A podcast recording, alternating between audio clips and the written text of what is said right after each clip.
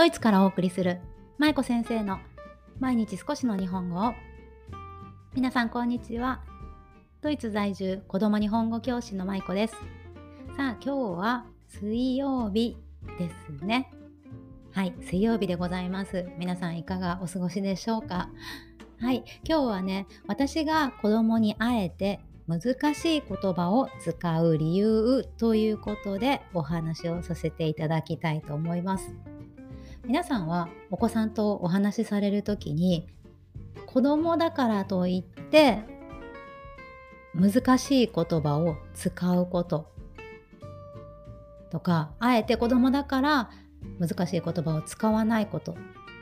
てありますか？私は割と難しい言葉も使うし簡単な言葉も使うしということであんまりねその言葉の難しさ難易度を気にして話しかけるということはしないんですよね。例えばうんなんだろう尊敬するっていう言葉ありますよね。誰かを敬うとかね、まあ、尊敬するっていう言葉って多分私の息子今5歳ですけど5歳の息子にとってはちょっと概念的にね難しい言葉だと思うんですよ。でも私はそういった言葉も別に息子が今まだ5歳だから難しいだろうなと思って使わないっていう選択はしないんですね。皆さんはいかがですか？まあ、今日はねそんな話をしていきたいと思うんですがじゃあなんで私がこういうふうに難しい言葉多分世間一般で考えるとね子供にとってそれはちょっと難易度高いんじゃないかなって思われるような言葉でもあまり気にせずに話しかけるか子供に対して使うかっていうことなんですけどもうん。まあ理由というか結論からすると 結論からするとじゃない結論を言うと、まあ、子供にとっては難易度っていうのはあんまり関係ないと私が思っているからっていうのが一つともう一つはそういった難しい言葉、まあ、大人が考える難しい言葉っていうのを使うことで子供はたくさん言葉を増やしていくいろんな言葉を学んでいくからと私は考えているからなんですね。先日も家族で週末に出かけたんですね。車に乗ってちょっと郊外まで出かけました。そして、まあ、その着いた町で駐車場を探していてちょうどね地下に止めるあの地下に止める駐車場があったんですよ。立体の駐車場が。でちょうど地下立体じゃないな。立体か、うん、駐車場があってそれでまあ地下の方に入っていって地下に止めることになったんですけどね。でもこう地下に入った時にねすごく車が混んでいてねずっとこう並んでいていっぱいだったんですね。そう。それで息子が私に「ねえママ車いっぱいだね」っていう風に言ったんですね。で私は何て返したかっていうと「あ本当だね。渋滞してるね」わ渋滞だ渋滞だププー。とか言いながら 返事をしたんですけども、ねまあ、息子にとってはここで渋滞っていう言葉はまだ知らないんですよね。なので彼は車がいっぱいだねっていう言葉を使いました。けれど私は渋滞っていう言葉も知ってほしいなと思ってあえて車がいっぱいだねと言った息子に対してうん渋滞してるねっていうふうにちょっと言葉のレベルを上げてお返ししたんですね。そうそうすることでやっぱり息子は「渋滞って何?」って聞いたりあとは「渋滞って何?」って聞かなくても「あそっか渋滞っていうのは車がいっぱいのことなんだな」っていうのをその雰囲気だったりねその時に話している会話の中から学ぶことができるんですね。なので私はここで渋滞してるねっていうことを何度も伝えたり、まあ、何度も聞かせたりっていうことをしました。皆さんはこういった経験はありますか？子供が私の考えなんですけど子供がね親の言葉を聞いて「えそれ何?」っていう時って私は言葉を教えるチャンスだと思っているんですね。まあどちらかというとそれなにをたくさん引き出せた方が何て言うのかな いいというかたくさん「それなに?」っていうのを聞いてくれると私ラッキーって思うんですよ。なんでかっていうとその分子供がたくさん学べるから、ね、学ぶ機会ができたっていうことだから、ね、だから渋滞っていう言葉を聞いてそれ何で息子が聞いてきたら私はよっしゃこれでまた一つ 言葉を覚えてくれるぞっていうような感じでその言葉の説明をしたり使い方を一緒にね学んだりしています。以前もどこかでお話ししたかもしれませんが子供っていうのは親の言葉の鏡なんですね。なのでもし皆さんがお子さんに対して普段簡単な言葉まあ簡単というか子供が理解しやすい言葉を使っていると子供はもちろんその言葉をたくさん覚えてたくさん使うようになります。逆に子供がなかなか理解しづらい言葉とかさっき言ったようなちょっと難易度の高い言葉っていうのを親とか周りの大人が使っていると子供っていうのはその言葉を今度は自然に覚えて使うようになってきます。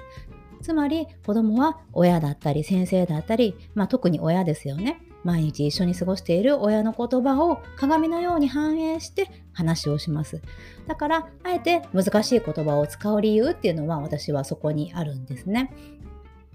そう。だから、まあ私の考えですけど、幼稚園だからとか、まだ子供がね、小学校低学年だからっていうことで、大人はそんなに遠慮して言葉を選ぶ必要はないんじゃないかなと思っているんですね。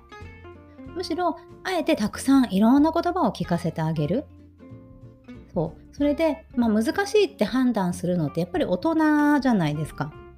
子供にとっては言葉が難しいとか簡単だっていうのは特に気にせず小さい頃はね吸収していきますよね。なのであこれはまだちょっと難しいかもっていうふうに判断するのをちょっと一旦止めて一回まず言ってみる、ね、子供に対して話しかけてみる。そして子供から「えそれ何それどういう意味?」っていうのが返ってきたら「よっしゃ!」と思って 言葉を教えてあげるっていうことをね続けていくとだんだん語彙力も増えていくし表現も豊かになっていくっていうふうにね私は考えて普段子供息子とね接するようにしています。皆さんはいかがでしょうか？はい。まあそんなわけでね、今日は私が子供にあえて難しい言葉を使う理由ということでね、お話をさせていただきました。で、今日最後に、えー、コメント返しというか、あのメッセージ返しをしたいと思います。はい。えっ、ー、と、先日のお茶の会、お茶の会あれ覚えていらっしゃいますか？先日ほっこり会ですね第289回の私の好きなお茶に対してね めちゃくちゃこれあのメッセージ実はいただいたんですね皆さんあの聞いてくださってありがとうございますそして私がおすすめしたお茶をもうすでに買って写真まで送ってくださった方もいて、本当にありがとうございます。いやな、ありがとうございますというか、私別にメーカーの回し物でもないんだけど、でも本当に美味しいんですよ。で、あの、私がおすすめした、あの、メスマーの桃のお茶なんだっけ、トスカーナの桃のお茶と、あと、チャイ、チャイですね。低ンネの。そう、それを買ってね、あの、実際飲んですごく美味しかったということでメッセージくださった方もいらっしゃいました。そう、なのでね、ぜひあの皆さんいろいろとお茶試しておすすめあったらあの送ってくださった方もたくさんいますしさらにまだこれもいいですよっていうのがあったらぜひ教えてください。はい。で、あとは、あれですね、えっ、ー、と、何回だ？第あ、290回、月曜日の放送ですね。子供に責任をどう教えるの回にもね、コメントというかメッセージをいただきました。はい、ちょっと読み上げさせていただきますね。今日の息子さんのぬいぐるみと責任の回も聞きました。共感ばかりでした。うちの娘も幼稚園にぬいぐるみやおもちゃを持って行きたいと朝の出発前に言うことがあります。責任という言葉はまだ使っていませんが、毎回私たちも舞子先生と同じような対応をしています。持って行ってもいいけど、なくなったり汚れた汚れたりするかもしれないことを伝えて自分でどうするか決めてもらっています。今のところ最終的に持っていかないと毎回言っています。私たちが持っていかない方がいいよと頭ごなしに言うより本人が自分で納得して持っていかないという結論を出しているので時間もかからずスムーズに朝幼稚園に行けている気がします親の意見が譲れないことや本人の希望を叶えてあげられないこともありますができる限り子供の気持ちと子供自身の決断を尊重していきたいですね。はい。ということを書いてあのメッセージで送ってくださった方がいました。ありがとうございます。この方も書いてくださっているように、やっぱり子供自身が自分で納得をした形に持っていってあげるっていうのは私子育てのポイントだと思っているんですね。うん、やっぱり親が頭ごなしに決めつけてこうしなさいとかこれダメでしょって言うとやっぱり子供の中ではどこか不満が残ってしまうんですよね。それをたとえ言葉にしなかったとしても後々またそれがポンとどこかのタイミングで出てきたりとかずっと納得しないままモヤモヤしていたりするんですよね。なのでやっぱり子どもが納得できる形に持っていってあげるね、子供が自分で結論付けられるように選択肢を与えたり、ね、子供が自分で決めれるように環境を整えてあげるっていうことがすごく大事なんじゃないかなと私も思います。はい。ということでメッセージいただいた方ありがとうございました。では今日はここら辺で終わりたいと思います。今日も最後までお聴きいただきありがとうございました。まえこ先生の毎日少しの日本語を引き続き一緒に頑張っていきましょう。ほなまたね。